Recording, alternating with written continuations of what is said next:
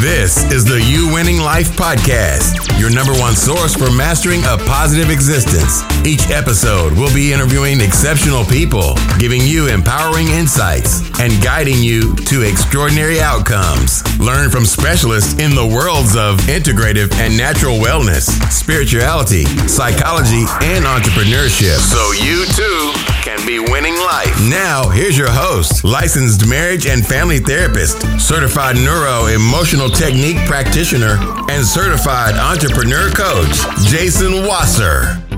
Everybody, welcome back to the You Winning Life podcast. I'm Jason Wasser, and today I am with the person who is hailed as the hero of conscious capitalism. He's a passionate advocate for leading with purpose and a devoted student and teaching and teacher of the servant leadership model.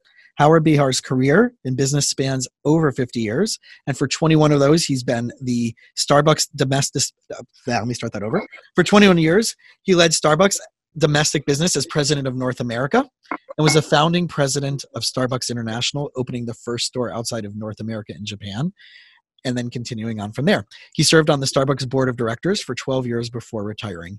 He's written two books. It's Not About the Coffee, which is a guide to leading by putting people first, and The Magic Cup, which is a parable about the power of personal values. He now travels the world speaking to leaders, organizations, and students, and I'm beyond honored to have you as a guest today. Thank you for having me. I appreciate it. Well, thank you. Took so, us a while, but we figured it out. Right? Yeah, well, all good things, right? Come with yeah. a little bit of effort. Yeah. So, number one, we were just talking before we got on about the, the history of both of our families, which we both share about immigrants and and family business. So, can you share with us a little bit about what it was like, right, for your family that were immigrants? They had a grocery store during the Depression. What was, like, what was some of your memories from that time as a child, and some of the lessons that you took out from that at that from that point of your life? Well, you know, it was a neighborhood grocery that had charge accounts and so my dad trusted everybody. They weren't they weren't customers. They were his neighbors and his friends and customers too. But uh, probably the single most important lesson that i learned in that ex- from that experience i didn't recognize until i was a lot older. But one day i was in the grocery store. I was probably about eight years old. And my dad said to me howard go get a couple baskets of strawberries uh, from the back of that store. And so i went and got the strawberries and he, uh, the customer was at the counter and he took those baskets of strawberries and he put them in the customer's bag. And the customer walked out, and I was old enough to recognize my dad hadn't rung them up on his cash register. And um, and so I said, Dad, you forgot to ring those up. And and he just looked at me. He said, Howard, not everything we do in life do we get paid for. Should we get paid for? And these people, I know, love strawberries, and I also know that they can't afford to buy expensive fruit right now. So it's just my way of helping them out a little bit. And it was such a valuable lesson. You know, not everything you do in life you get to get paid for. And I took that lesson with me. You know, at, once I figured it out, I was probably about 15 or 16 when I remembered that story and figured it out. And it, and it, and it worked for me my whole life. You know, you know, that's not what we're here. We're not here to get paid for everything we do.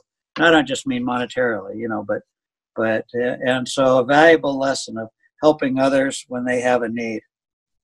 And how common do you think that was, right, for all the other businesses? And this was around the time of the Great Depression, right? Well, this I was not when that existed. No, when that but when they came over, there was. Oh yeah, they came. Yeah. yeah, that I mean, in those days, I think it was more common because remember most of the small stores, the haberdashery, the dry goods store, they were neighborhood stores, the furniture store, like your like your family you know so you were part of the community. Mm-hmm. and everybody knew you and you knew them. And so you were all in it together. I mean i think that is you know it hasn't totally disappeared because there are some stores that you go into that you know will do anything for you and, and treat you as a human being not as a customer. So but i think more often than not it's gone you know yeah. because people are afraid. They're afraid to do things for other people you know? and at Starbucks, we always try to get away from that. We always say, you can do anything you want in service to another human being. You can help. You know, if somebody needs something, they don't have can't pay for their coffee, give it to them. which is incredibly uncommon because I know the first many years you guys weren't sure whether you're going to be in business, uh, right? Oh, you weren't yeah. going to make it and and grow. And I know one of my favorite stories. I actually heard I was watching one of the videos when you got your award from the Seattle Business Association, Yeah. and you were talking about two specific individuals. Um, that one was a store manager, I believe, in Santa Monica who got sick, and the other one was an older gentleman. Right. Right? was, uh, yeah, that it was actually in Seattle. The first In one was in Seattle that got AIDS. So it was our first experience with AIDS, and uh, you know, uh, we just took care of him. You know, he we he we wanted to know what he needed, and we said, you know, you can work as long as you feel like you can work, and when you can't work, we'll still pay you. And not only that, but we'll cover all your health insurance until the day you die. And we did that. Jim. And the other one was a, na- a man named Jim too, who at, lived in a nursing home across the street from one of our stores. And every day he used to come into our store and he'd get a, a short coffee and a blueberry muffin. And one day, two o'clock comes, three o'clock comes, no Jim. So one of the baristas ran across the street to the nursing home and said, "Hey, I've got Jim's short drip and his blueberry muffin. Where is he?" And the person at the counter just said, "I'm sorry to tell you, but Jim passed away in his sleep last night." And so when they used to give him the cups of coffee or the bag with the the muffin in it, they'd always write something on that bag. Every day there was some little message to Jim. He was a big, a big time Pittsburgh Steelers fan, and so you know they'd write, "Hey Jim, the Steelers suck," or or jokes or loving things, and that was over two years of time that they did that. And so the day he died, and the next day his daughter came into the store and asked the store manager if the people in the store could come to Jim's funeral because of how much he loved them. And of course, the store manager said, Sure, I'll figure out a way. We'll all be there. We love Jim too. So they show up at the funeral home. And here in the very front of the funeral home, as they walk through the door, are big three round tables, you know, the kinds that you get at banquets where eight to 10 people sit around. On those three tables were all the bags and the cups that somebody had written to something to Jim on. You know, who would have ever thought something so little as a little message like that would have uh, affected someone's life so greatly that he kept them all? But that's what it was. And it's the lesson there is it's the little things you do in life, the thing for other people that you don't think that count that really do. Is that where the idea of writing people's names personally on the cups came out of, or this was something that was already happening in Starbucks? No, it actually started with you know part of our goal was to remember uh, uh, a hundred customers' names and their drink by heart, every barista, right? And so when you walk through the front door, they you know they already said, "Hey, Jack, is that the, what do you want today? Short drip or a tall latte, or what does he want?" And that was the goal, and so that's where it came from. Incredible. Incredible. So I know you're very much about values and principles. I know that's kind of what you're, you're, you're in a way you're known for. And there's this green apron book.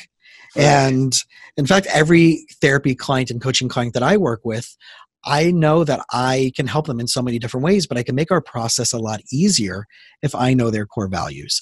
So I actually walk them through a worksheet that helps them have very clear definition of what their core values are, whether it's their individual or it's their relationship or their business. And then from there, we use that as the lens to help them solve their Right. so for you, how did that whole values based decision making and core values and come about as far as your leadership um, agenda, leadership personality? It's everything. If you don't know who you are and what you stand for and how you'll have a filter to make decisions with, then how can you possibly lead somebody else? And the first thing I work with people on is doing that. I got to show you this. I'm re- sorry, I'm going out of the camera. All good. But uh, but uh, so for 40 years, over 40 years, almost for 50 years, I've carried this sheet of paper.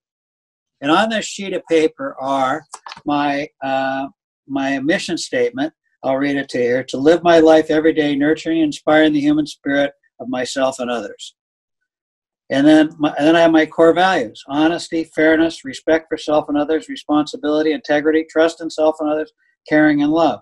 And then my six P's: how I do everything with purpose, passion, persistence, patience, performance, and for people. And I have carried that around, and I've revised it from time to time. But it drives my life. It's it's how I live my life, whether at work or at home. It doesn't make any difference. And so I, I that's what I work with people on. And, and you got to, to be a great leader, you better know who you are. Agreed. Agreed. Well, that comes kind of with like knowing your hat, right? And yeah, knowing your hat. Right. And as we had the conversation before. Life, to have a fulfilling life. You know, I have a quote on, on my office wall. It says, if you don't know where you're going, any path will get you there. You've heard that old quote. Yep. It's so true. And so if you don't know who you are, then any path will get you there, you know? Exactly. Well, it's funny because it goes back to the conversation we had before, and you're like, "Well, why aren't you working in the family business? Why, yeah. why did I become a therapist?" Because right at a certain point, I knew that what I was doing post high school, college, working with other people on campus and in youth groups and stuff like that, my passion and my purpose started coming out of that, helping people optimize their potential, helping them right. get through the stressors and the challenges that I went to. And I always have this debate, and my family and I always have this conversation when are you going to close the practice and come work for us? So I found a way, right? And, and they're very, very good with the Jewish guilt with that. And I love them, and they're incredibly successful what they're doing. And, and I found a way now using this entrepreneurship lens, I was introduced a few years ago to a gentleman named Rick Sapio, who's out of Dallas, um, who's a capital ventures and created a program called Business Finishing School. And then I started getting this entrepreneurship lens of core values that you can run business with a heart. You can run yeah. business with right and, and, with leverage and doing things that you do but it has to be values based and yeah. through that is where i started hearing about uh, conscious capitalism and stuff like that. And i actually met rand stagen who i know is oh you know rand right i met rand and fell in love with everything he said. I'm like that's this is this is everything i want to be doing. And i found a way to bring my therapy consult mindset into helping businesses. So i don't have yeah. to be the employee of the business. I can help them as a as a consultant and as a coach. So i'm merging those two worlds now because i'm finding my hat or i have i have my hat. So um i know let's talk a little bit more about that. So i know this is really big. So for example this morning i meet, I met with a college kid um, who i met through a networking event and i'm trying to help him figure out what he wants to do when it comes to if he wants to go into business does he want to go into psychology? And i'm trying to create value with him just as a as a mentor. Um, and he sat in uh, in a meeting with me with another person i'm partnering with to do a workshop and a conference. Because i want him as a 22 year old to be giving some voice and value and maybe it'll yeah. help figure it out. What are some of the tips and tricks that you've discovered and you've shared to help people figure out what their hat should be? Well you know when i say hat you know it's uh, it basically is who you are. It's how you it's how you live your life.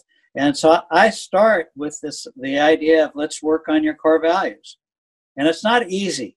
You, you know you'd think well you just spit them out but you don't so i have this list of about 300 words that represent human values you know from greed all the way to love and caring you know just because we say values doesn't mean they're all you know what we might think is are nice values. Some are not so nice, you know. But some people live their lives like that. Uh, my job is not to tell them who they are. My job is to help them discover who they are and then live their life according to that.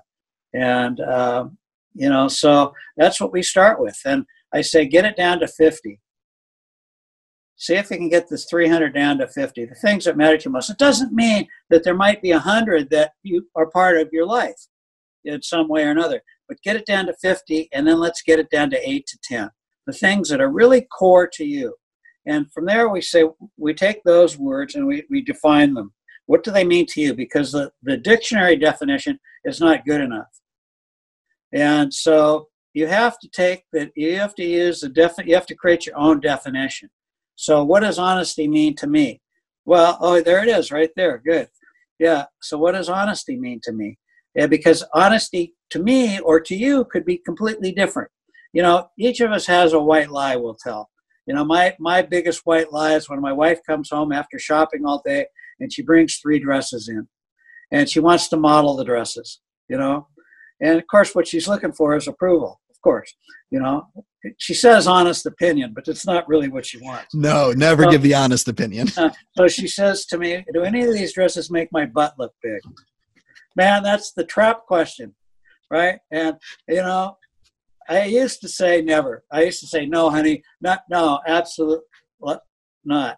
But then over time, I learned she, you know, she really did want an honest opinion. But, but even though she, she got mad when I gave it to her, you know, well, well you I know like that, dress. You know that old joke about the same scenario where the wife over years was asking, "Does this dress make you know make me look fat?" And after a few years, you know, no, no, no, no, no. And then she's like, no, really tell me the truth. He's like, fine. It's not the dress that makes you look fat. It's your fat that makes you look fat. yeah, right. Yeah. So she wanted the right. She wanted the truth and the answers. So it's so interesting that what you're saying is exactly the process that I went through as far as core values with right being in business as a therapist for many years and then i went to business finishing school and right off the bat they're like we can't help you with anything unless you we can't help you with your business unless you do these core values and i'm wondering if we even have the same sheet and if it came from the same you know the same yeah, community because it probably is the same community and what i whittled mine down to I have like my mission statement, my catalyzing statement, my values are compassion. That's how I want, right? The care, empathy, sensitivity, and inclusivity, yeah. right? To support my clients through their journey enthusiasm, using humor, passion, gratitude, open and honest dialogue in a safe and dependable environment, growth, mind body integrative medicine, therapy, coaching, or what I practice yeah. and offer here, and then authenticity and self awareness. That not only am I do I have to help and hopefully help my clients do their own inner work, but I have to be held accountable to my own inner work at the yeah. same time. Yeah, and it's an endless journey, isn't it? Endless, right? It, you think I used to? I'm 75 now. And I used to think that there's going to be this magical day, right, where everything gets clear. There are, you know, no problems. I'm clear about who I am. I don't make any mistakes I'm so focused on. And it's exactly the opposite. It's just an endless learning experience, you know. And probably the day I die, they'll be putting that last nail in the coffin, and I'll be learning something, hopefully, or I'll be dealing so. with something that I screwed up or whatever. Well on the flip side of that of that perspective is how much you have learned how much wisdom you have gathered and how much wisdom the blessing of the wisdom that you've been able to share. Because i wonder like i look at most companies and and not everybody's taking the place and the stance that you do where you want to go out into the world sharing these principles and values with as many people right as possible. And these were the starbucks these were your principles these are the starbucks principles but you found this mission to be like this applies to the entire world. Yes right. It applies everywhere. It, this is not a business thing. This is a life thing. And whether it applies in uh, it really in families most most of all it applies in families right i used to have my wife and i have a planning session we don't do it as much as we used to but every year we'd go away and we would uh, go in our separate areas and we would have eight to ten headings spirituality materialist material uh, marriage our children and then we'd come back and we'd present our goals in those areas things we wanted to accomplish you know, in our marriage. Or and we also had our, our career. We had a career, now we call it our life's work. Mm. And but and we present to each other and we used to sort out any conflicts in those sessions. But we all more most importantly, we knew where each person was and where they wanted to go because we were still two individuals. And so, and we knew each other's values and what our life was about. We even created a statement of purpose for our marriage so we would never forget. It's so crazy, and and for people who are going to watch the who are going to listen to the audio version, I have this huge grin on my face because everything that you just said is exactly what I do with my clients as a marriage yeah. and family therapist, yeah. and I think it's such a powerful thing where if you can map out your goals and then combine them but then make the decisions on does this align with our core values yeah, or not right. right. that's the yes no and it gets rid of so much fighting so much conflict right. that we're like but we agreed on these core values will this help our relationship get to where it want to be without aligning and committing to that yeah can you hear my dogs in the background happily no, I'm they're, they're yeah. sitting here fighting with each other, so I hope they'll be all right. Be all, all right. good. It's all yeah. good. So right, and, and, I'm sure right part of the core values is having pets and having right. Do yeah. you want pets? Do you not want pets? All these things. So at what point in Starbucks, when you were there, how much of this was part of the culture at that point? It was really part of the culture. When I first went there, there were 28 stores, and at that time, it wasn't about people; it was about coffee. Mm-hmm. And I was there, you know, not very long, and I said, "This is not about coffee. We're about people." You know, and I coined this phrase that we're not in we're not in the coffee business serving people. We're in the people business serving coffee. And that phrase has lasted throughout all the years, which is amazing, because that was a driving force. Right. And our values were were a driving force. You had uh, Howard Schultz, who who came from well, there were three guys that had responsibility for running the company myself, Howard Schultz, and a guy named Orin Smith. We came from different things, but basically, all three of us came from not super wealthy backgrounds. Matter of fact, not at all. And Howard came from a very poor family, lived in the housing projects in Canarsie, outside of Brooklyn.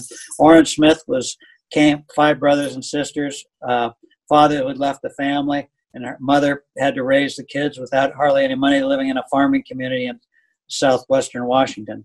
Hmm. And me, I came from parents that were immigrants and who were depression area people, you know, survived through the depression. And so we all three came from that place. And Howard Orin and I said, you know, that that we were going to all everybody had to be in this thing together. We had to be able to walk down the hallway and look at everybody in the face and everybody know that we weren't some greedy SOB business people that were trying to take advantage. And we did it that way. We didn't have any company boats, any company cars, any company health club memberships, any accounting fee, anything for officers. You know, it, we didn't do any of that stuff, and that was how we wanted to be. Everybody got health insurance long before it was popular, certainly in the quick service industry. Mm. And uh, so everybody from a barista all the way up, and we had the same health insurance. Wasn't like somebody had better health insurance than the other. Everybody got stock options based on their uh, what they earned each year, and so it was. You know, we we just wanted a. Uh, uh, we wanted people to have equity, and we wanted to be there to be equity in the company, and that's how we drove it. But most importantly was how we treated everybody. You know, our first guiding principles we treat each other with respect and dignity. It purposely was left undefined because everybody would define that differently. And so we had to listen to each other to understand where they were. Hmm. Incredible, incredible. And I know when, when I read the book and hearing other um, speaking engagements that you've done, that you've kind of defined yourself as the emotional guy.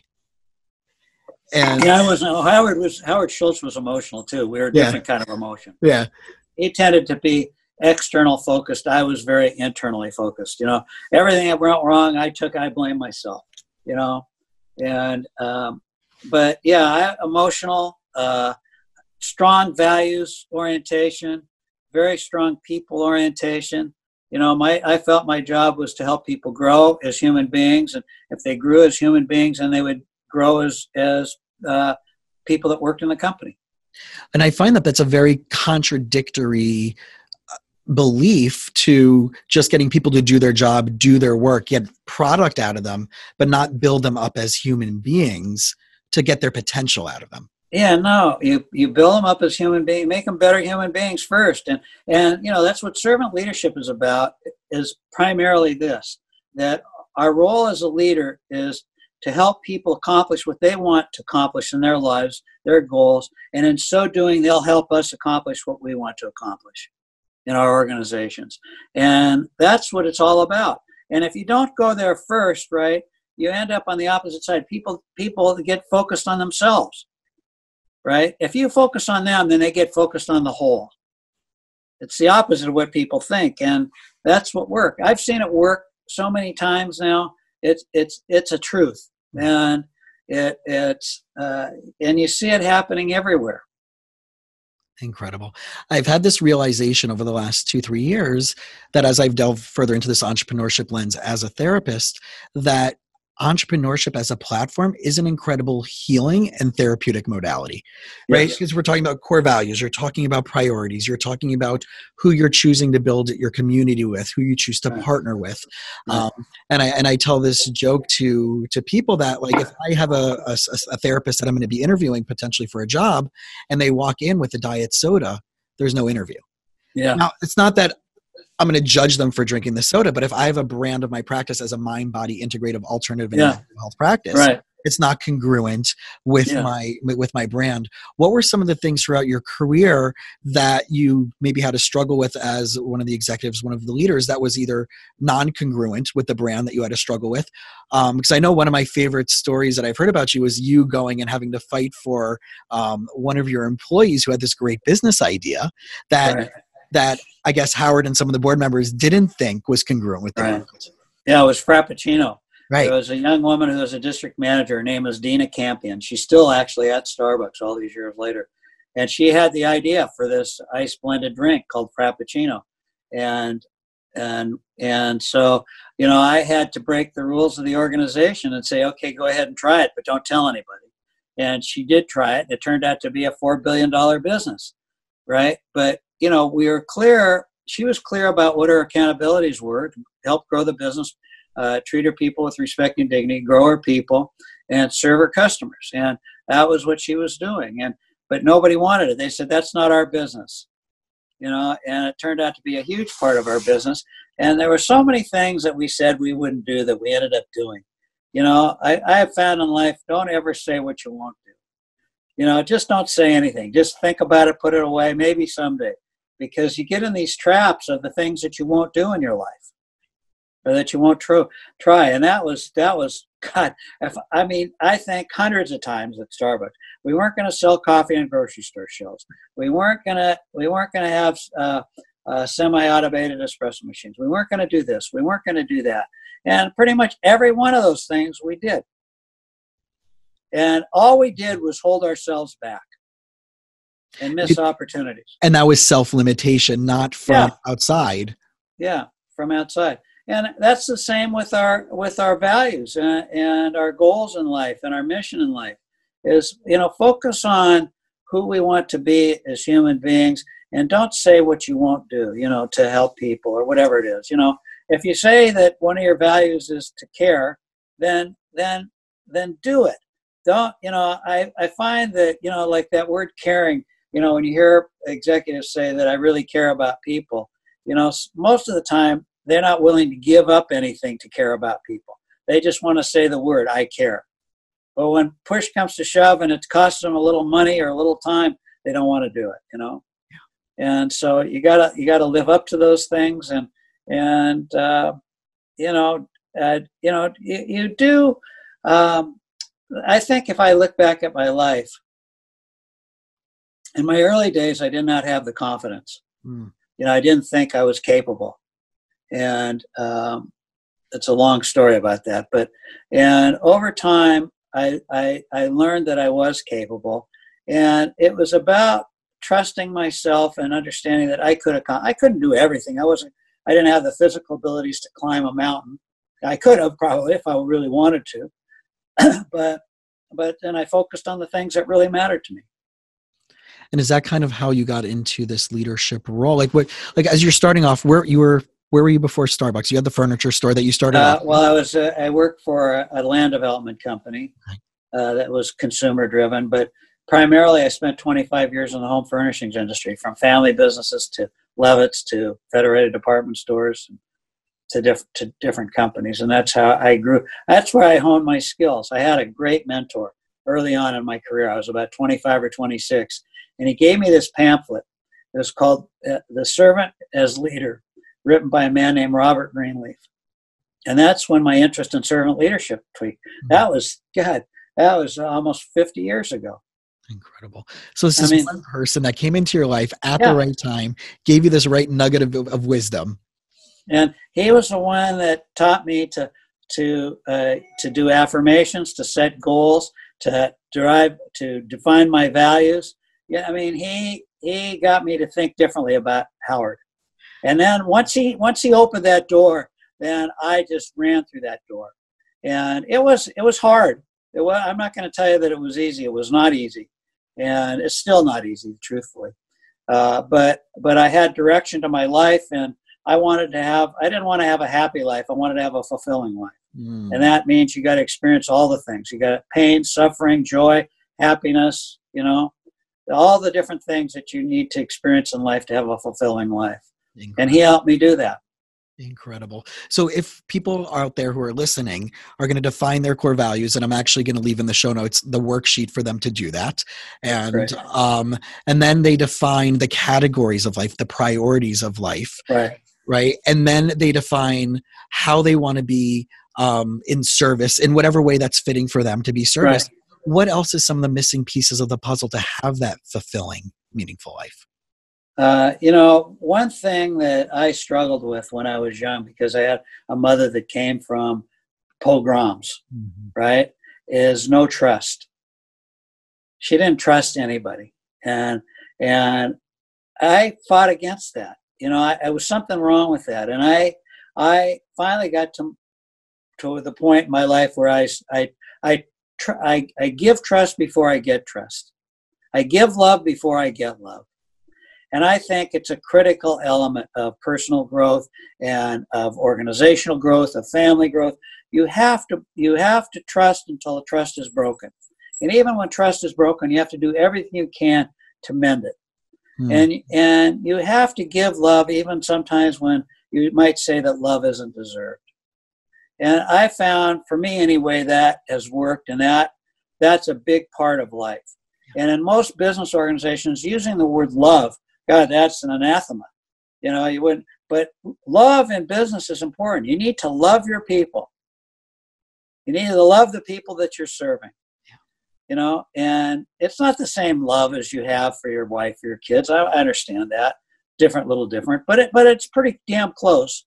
Hmm. and and then you have to trust And until until the person has broken trust and then even then you have to try to trust some more and and help that person you know so, part of that building up the trust in yourself to trust yourself to make those right yeah. decisions to allow yeah. the right the right people in and i remember like one of my i was talking to a buddy of mine his name's matt Manero, and he's connected to rick and he knows rand and all those guys he's a very big um, he's in financing and in uh, uh, the trucking industry in Dallas. Yeah. And he also has like a book called You Need More Money, and he's doing a lot of speaking engagements. And I had one of my clients who works in the automotive industry. Um, I was trying to get him to see bigger than what he was already doing, and I got him addicted to Matt's podcast. So they got married a year ago while I happened to be at one of the programs for business finishing school. Yeah. And I grabbed Matt and I'm like, hey, would you mind doing me a favor? It's their wedding this weekend. Would you just send a quick video with me as a, as a wedding gift? for them, yeah. not, not expecting it. And and the advice he gave was really, really so simple. And he goes, We've been married for 20 something years, and we realize the success to a marriage is that both people shouldn't give up on the relationship on the same day. Yeah, right. Right. That's a good one. I've never thought about that. That's a really good one. Right. True. So that's what it requires. It requires one to, to be supportive or uh, and that point in time to hold it together, and it might be the other person the next time and isn't that part of teamwork and leadership and, yeah, and all yeah. that stuff anyway? So going a little bit more from the from the concept of, of servant leadership um, a lot of people aren't familiar with conscious capitalism especially newer people. Yeah. so i grew up here in south florida. I'm the scholarship kid um, thankfully i had like this really awesome community in the jewish community here that helped me fundraise for scholarships to go from public school to private school and to do youth group stuff and camp stuff so i had this really big blessing but i grew up in a world where i'm like wow these kids are getting Land Rovers at 16 years old in the 90s. Yeah. And I'm yeah. like, I don't even know how I'm paying for like, you know, X, Y, yeah. and Z. And and so I had this mindset that like people in business are going to turn out to be a-holes and all they do is care about themselves and all yeah. they want to do is show off their stuff. So it wasn't until a few years ago until I got introduced to this program where I started seeing this whole other side of like like you said before business with a heart, entrepreneurship with meaning and values and priorities. Right. So, can you just give a quick breakdown of the idea of conscious capitalism and and your involvement in that community? Well, you know, conscious capitalism. The term came from a guy named Raj Sisodia, and he is a professor at somewhere one of the schools in Northeastern. And he and John Mackey from Whole Foods really drove it, along with Rand, you know, Stagen and uh, uh, Levy, I forget his first name, and there was a, a, a, group of them, and I did. I came along for the ride. I I was a servant leadership guy, and uh, and I heard conscious capitalism. I said, that's it. That's a great term. And of course, I read the book. How I really got introduced, I was I was giving a speech uh, uh in Seattle on the seeds seeds of compassion it was a whole program, four days that was put on in Seattle for business leaders, for all kind of organizational leaders or just individuals. And one of the speakers there was uh, the Dalai Lama. And so he was there. And then Raj Sisodia was there. The, he wrote the book on conscious capitalism. And, and, and he got up and he gave a speech. And I just looked at him. He's talking, he took my speech right? And I got up and gave a speech, and then we started to compare notes, and we were coming down the same track. And that's the first time I'd ever heard of conscious capitalism. And then I just got involved, and I'd go to their meetings. I haven't done that for a while, but but uh, but you know, basically, it's it, it they they almost uh, were going to use the term servant leadership versus conscious capitalism, but they wanted something different. And but they basically come from the same place. There's the idea of we're all in business to serve others. This is what we do in our. I don't care what your title is. I don't care what your role in his life, from psychiatrist to to furniture seller to to coffee seller to lawyer to doctor to fire chief. Only one reason any of us exist, and that's to serve other human beings. And that's where conscious capitalism comes from, and servant leadership comes from. Well, I love the context in uh, in the book. In the um, it's not about the coffee book that where you talk the quote from Rabbi Hillel from the yeah. Ethics of Our Fathers, right? And the quote is that if not from if not me, who, and if not now, when, right? Yeah. What do you see from where you started off in um, corporate America, specifically with Starbucks, to today's society that's maybe missing um, that you would like to maybe empower people more on or would just like if they can get this if they can understand this concept if they can learn this idea this would radically change their lives. Well i, I think that uh, you know what do i think here?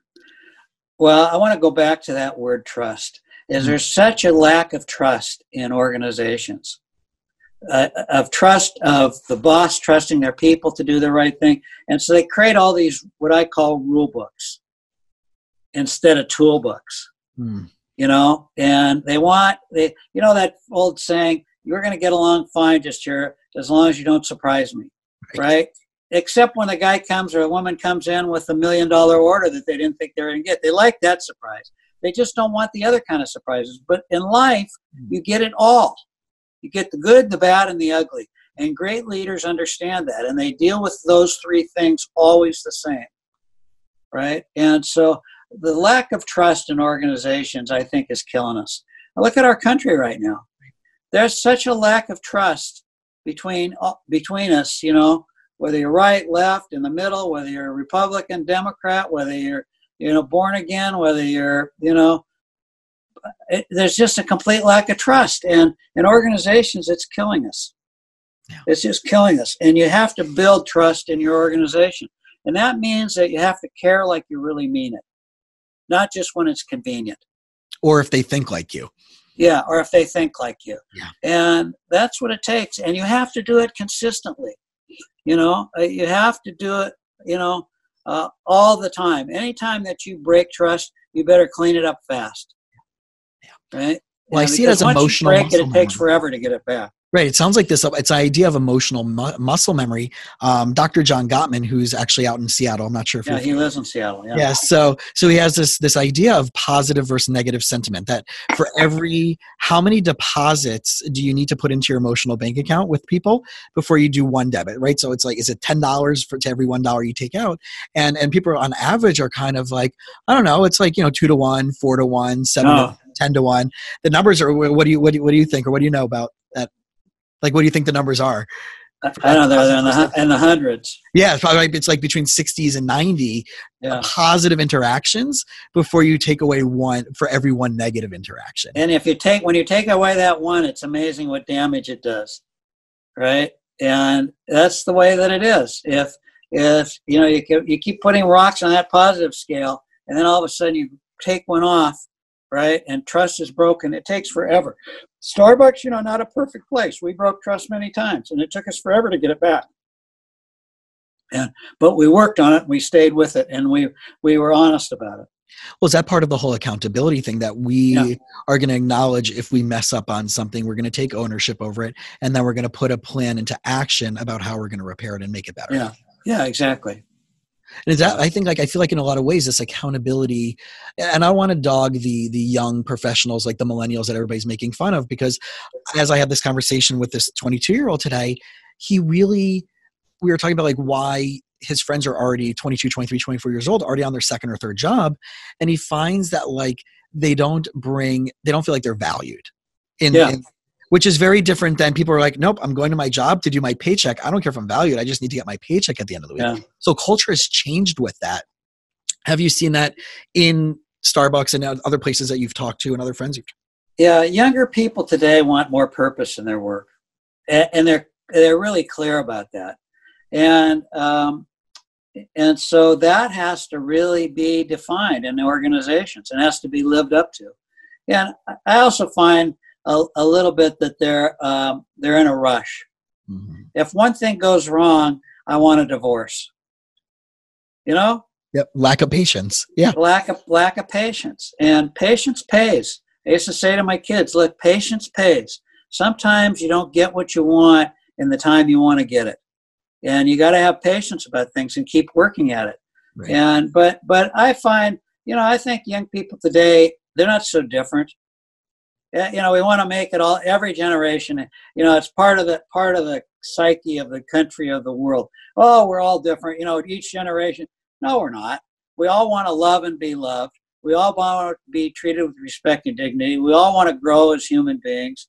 You know we all want uh, uh, to, to learn. We all want to have more for ourselves and our families. I mean and that's global right? Used to say the cultures are different. Yeah, there are things that are different. Yeah, no question about it.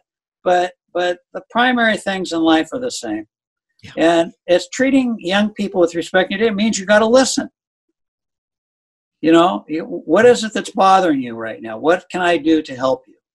And it's interesting because we're not looking at it from a forward thinking, because if this is going to be the next generations of, of leadership and business and family and culture and religion, we have to be at the leading edge of it's not that they're entitled or they're whining or complaining no.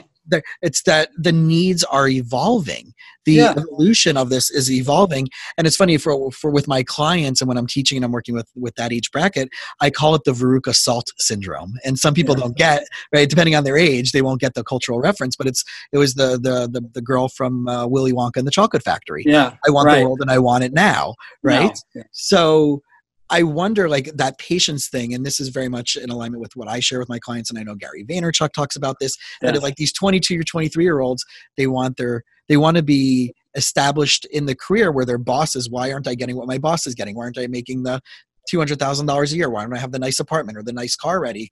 Versus yeah. what do you got? What's the slow long marathon that you have to do? Yeah to get there. To get there.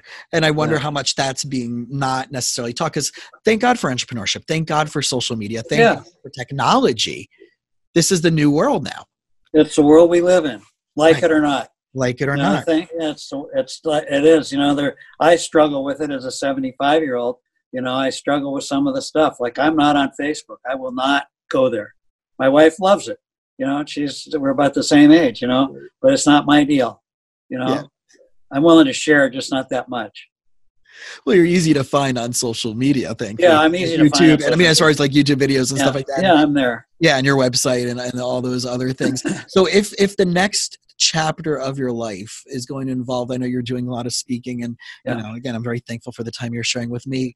What what would you say like is the next big goal for you over the next? Funny you should ask that because we're right in the middle of this. Okay. My wife Lynn and I of looking at so you know, we just both came off of my wife had bl- uh, bladder cancer was diagnosed this year, and I got really sick with the sepsis mm-hmm. and and had to have a pacemaker removed and put back in. And so all of a sudden, it was a real clarifying time in our lives. And so we said, we it's time for us to sit down and say, what does our next 10 years look like?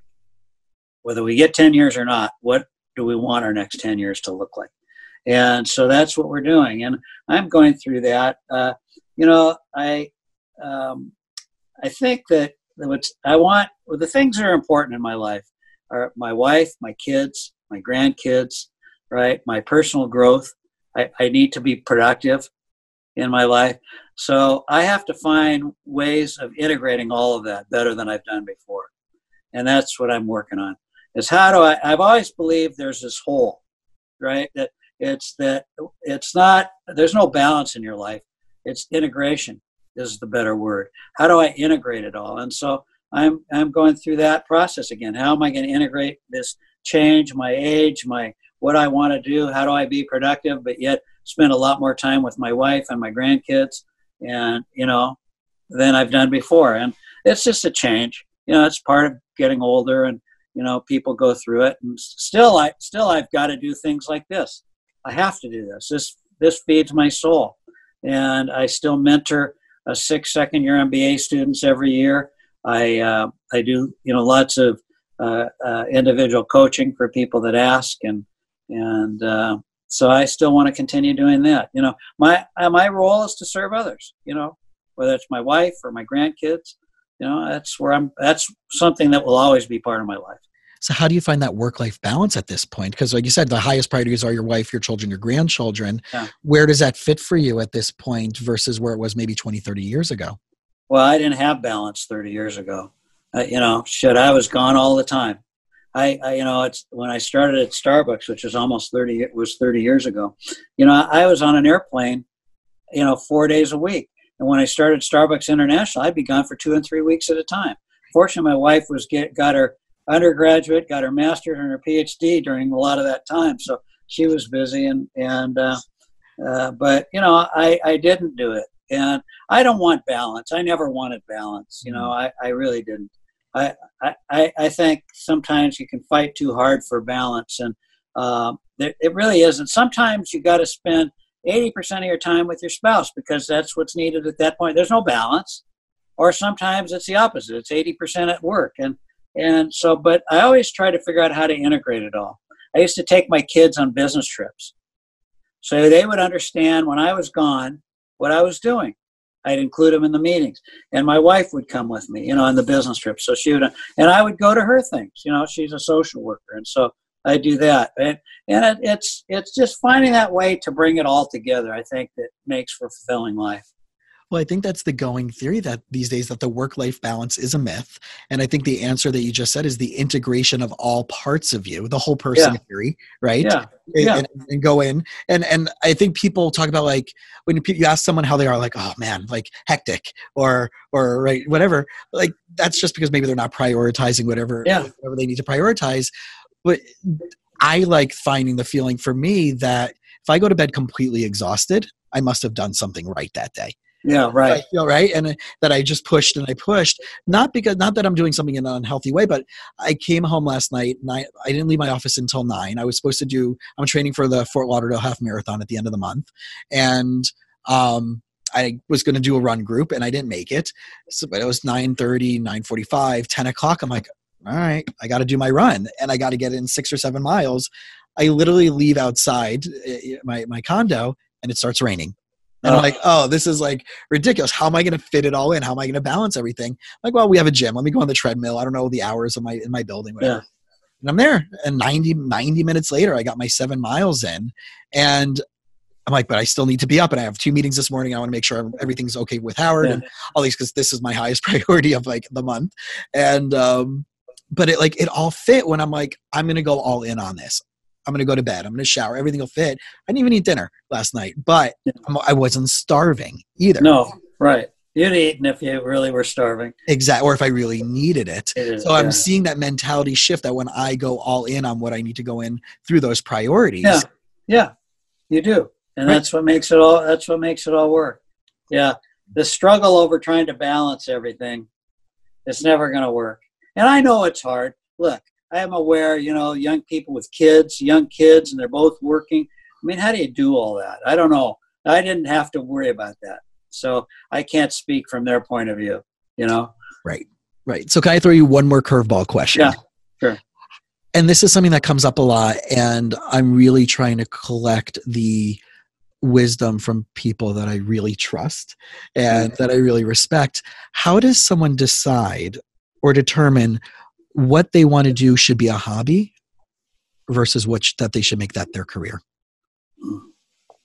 That's a tough decision because i've seen a lot of people that have had hobbies that have turned into great careers and great yeah. businesses. Um, I, I think it's um, you know i'm, I'm going to put it in a more mercenary way that you know if you can't make a living and support yourself with it right? If that and you can't support your family it, what, at whatever level you need or think you need, then it's a hobby, right? It's you've got to be able to support yourself. And I'm not just, I mean, it's not being rich. Don't mm. misunderstand me. I'm not talking about that. I'm talking about the basic supply, the basic needs that you have.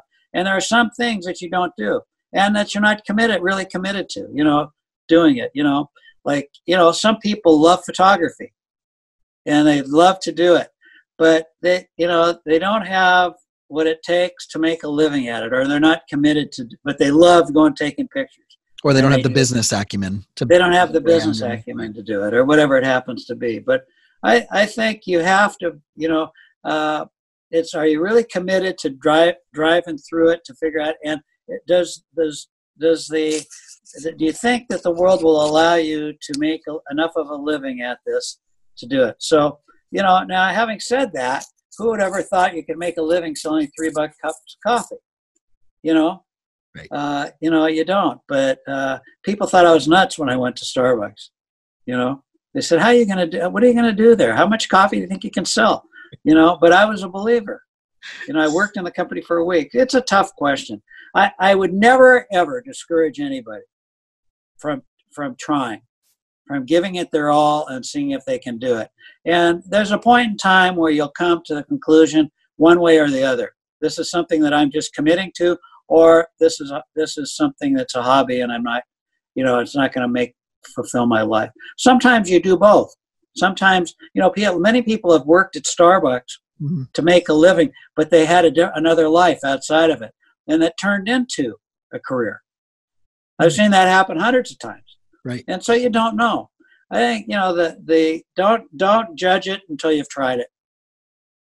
I love it because I'm actually one of the local baristas here around the corner from my office. We've become friendly, and we were talking about my podcast. I'm like, you know, and I was, you know, just walking through why it's great leverage for my for my brand and why I love doing this is that I get to have really great conversations with people who inspire me, and I get to bring that back to my practice and share this wisdom with my clients. And he's like, oh yeah, well I was thinking about becoming a psychologist. I'm looking into a graduate program, and I'm like, well you're so perfectly positioned. You can have this incredible job working at Starbucks, get your insurance paid for, right? You're, he's in a managerial role. Yeah. Right. And you can still Yeah. go back to school and have this incredible, incredible, you don't have to go into debt. You can probably pay off your loans right off the bat. Yeah, yeah, exactly. I mean, uh, that's that's it. And you know, you I go for it in life. That's all I have to say about it. It's just you, you want to do it, give it your all, go for it, and don't let anybody tell you it can't be done. And uh, just go do it, and you'll figure it out. Whether it's a hobby or it's a, you know, but you got to be honest with yourself Exactly. too Exactly. there's a point in time where you're going to have to fish or cut bait, you know, and and um, so you know, there's no no good answer to that. there's right. There's just what what's going to fit for you again. How many people just started writing, Right. right? And and all of a sudden they write a book. They never expected it to be a bestseller, and uh, it blows the cover off of it, right? They were doing Yeah. something they love to do, and you know, uh, you know, or whatever it is.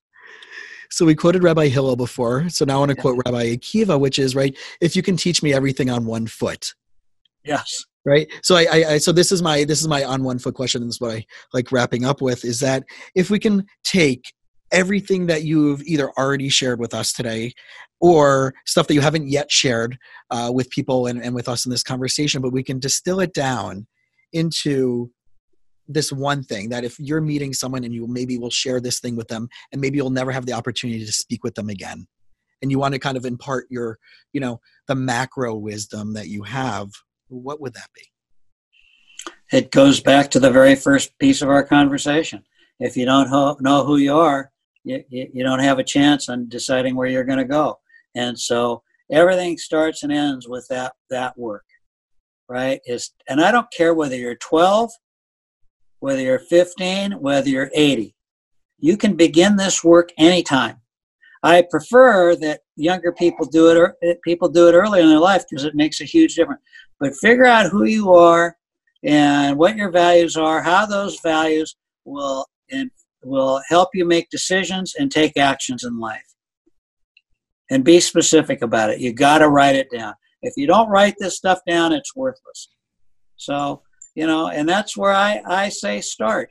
And when you get that done, then start working on your mission statement. Right? Yep. And basically on what you want to do with your life, which how, and how you want to do it and all not, not how much you want to earn. Those Right. are goals. Yeah. Right? Not what kind of job you want to have, but who you are and how you want to live your life, well, no matter where it is. Find out what your hat is. Mm, yeah, and I think through that core values, it's it, not only does it allow you to rule out what that shouldn't be, but you can also see how many more possibilities you might have had that align with those core values that may not be in the vertical that you originally thought, as long Yeah. as it is in alignment with that. I used to say, you know, people, if if you're an asshole, at least be an honest asshole. Be be conscious about it and and recognize it's who you are.